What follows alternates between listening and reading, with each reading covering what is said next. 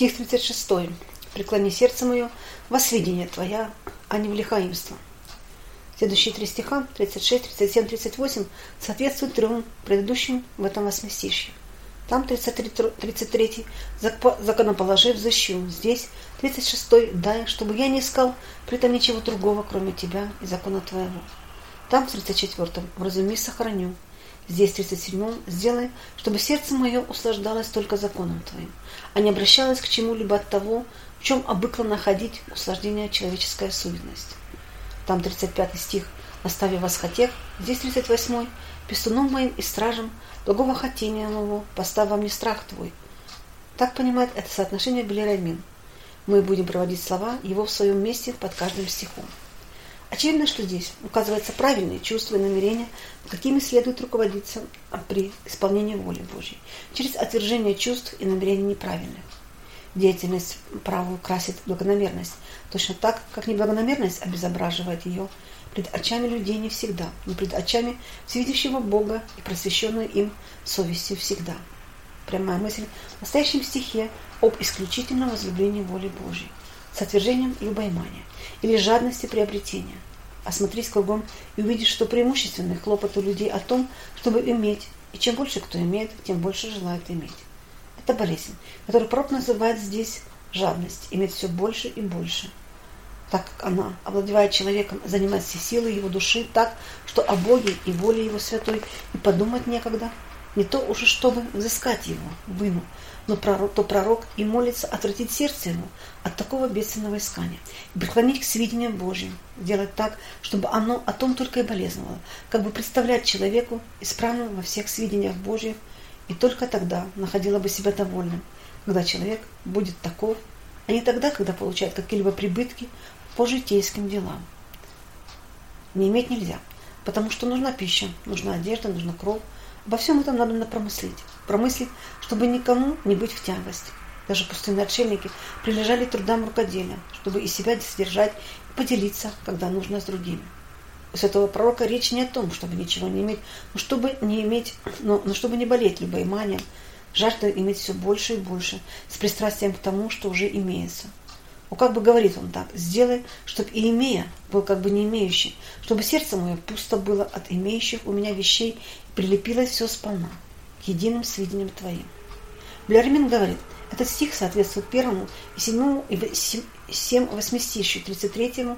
Там молился пророк над напечатлением в сердце закона, а здесь молится об отклонении его от любоимания, которое больше всех мешает исполнению закона. Излей, говорит сердце мое, обильнейшую благодать, которое оно преклонилось бы к хранению заповедей Твоих, а не было одолеваемо любоиманием. Поворти, Господи, объясняет Зигабин, сердце мое на любовь к заповедям Твоим, помоги благодатью Твою моему произволению. Не допусти, чтобы оно склонилось на любовь к многоиманию и было препобеждаемо благами мира сего.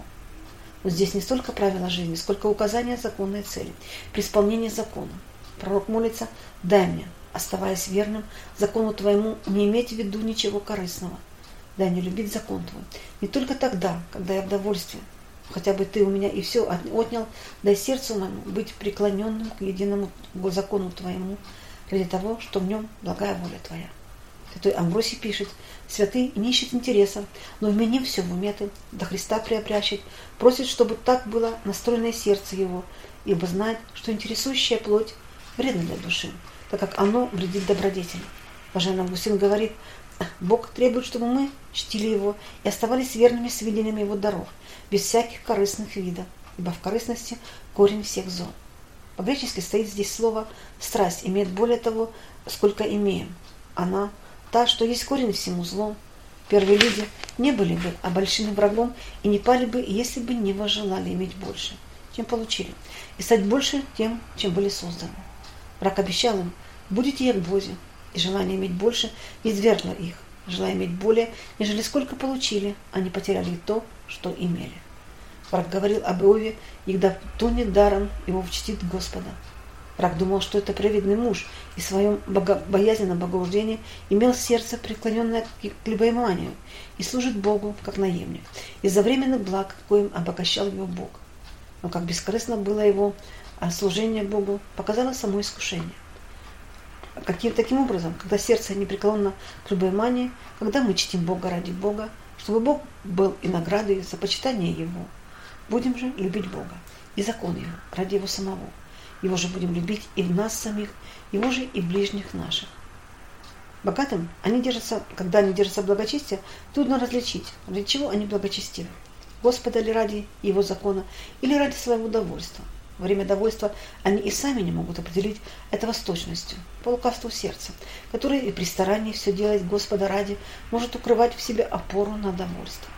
Это обнаруживает только лишение, чем они шире, тем решительное удостоверение, что и если и при том это, этом не прекращается любовь к Богу, то значит, что она и прежде была не из-за того, что имелось, теперь, имелось и теперь потеряно.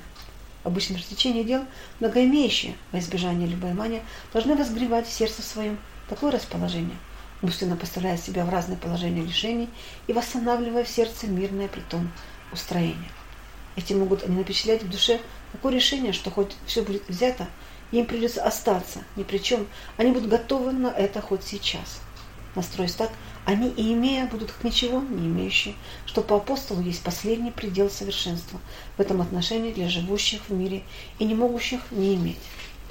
Есть и духовная корыстность, когда трудятся в исполнении закона в надежде получения духовных благ, здесь или в будущей жизни. Это корыстность тонкая, которую легко, нелегко определить и различить. Вообще надо сказать, коль скоро при трудах благочестной жизни имеется в виду другое что-нибудь, кроме Бога, угождение, покорности воле Его, то тут уже есть свои корысти. Что именно можно иметь в виду, кроме Бога, в духовном порядке вещей, пусть определяет всякий сам по себе. Вникая построже в сердце свое, когда заметит, что молится, не, на, молится, пусть молится не менее богатых века сего. Преклони, Господи, сердце мое, во свидение Твоя, а не в лихаимство. Открытие это должно быть скорбно для них. Но в утешении им можно сказать, что нельзя друг, друг достичь э, на высоту духовной чистоты. Нужно время, труд и постепенность. Заметить эту нечистоту не вдруг можно, но заметив, кажется, немного, немного стоит отторгнуть неправое. Бог есть устроитель спасения. Он и от этого доведет, то есть, чтобы увидеть и поправить. Пророк просит преклонить сердце. А сам же что? Да что поделаешь с сердцем, когда оно не всегда прилегает к тому, необходимость чего сознано. Создана необходимость ходить в сведениях Божьих, а сердце не льнет к нему. Оттого и молитва «Преклони, Господи». Однако же это не значит, что самим при этом можно оставаться бездейственным. Нет, надо и Богу молиться, и о преклонении сердца к заповедям, и самим нудить его такому склонению, насколько это находится в нашей власти и силе. Когда истощишь свои силы, тогда и помощь Божья придет и восполнит достающие в твоих усилиях и трудах. Блаженный Федорит пишет, вода обыкновенно стремится к склону, и так скоро находит где-нибудь выход, стекая туда вся. Так, после того, как дьявол открыл путь к греху, человеческое естество устремилось к худшему. Посему весьма приличный пророк умоляет о том, чтобы сердце его преклонено было к сведению Божьей и избежало поводов испытывать стремление к иному. Святой Иларий разъясняет это так. Все в дарование Божие относит пророк и законоположение пути оправдания, и вразумления, и руководства, наконец, склонение сердца к сведениям может быть, по поводу такого благоговейного смирения, и иной нечестиво дерзнет сказать, если все от Бога, если человек ничего не может иметь, кроме того, чтобы получить от Бога как дар, то человеческое неведение и греховность не имеют вины. Так думать нечестиво. И пророк тут же предотвращает всякий к этому повод.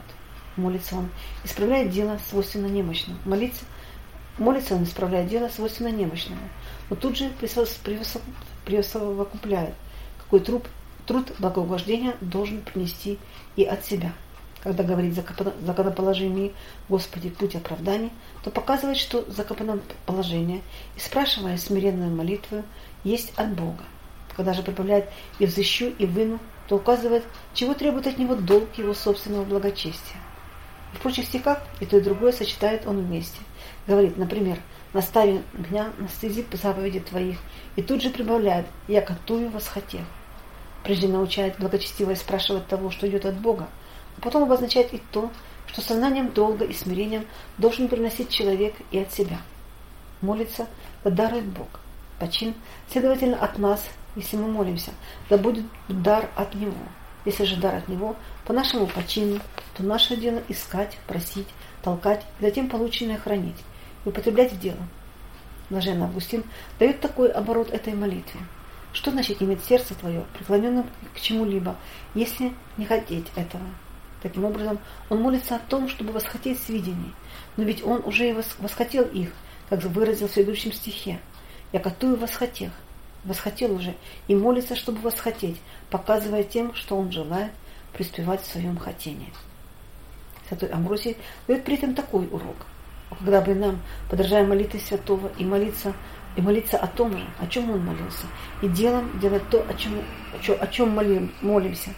Какая польза молиться Богу, чтобы Он отвратил сердце от корыстности, а самому день и ночь заботиться о прибытках? Сделаем же, чтобы душа сочувствовала тому, о чем молимся языком. Господь смотрит на то, куда клонится сердце. Если сердце не согласно с языком, то он не слушает молитословящего. Почему-то хотящий добро молиться говорит, помолюсь от духом, помолюсь умом, воспою духом, воспою и умом.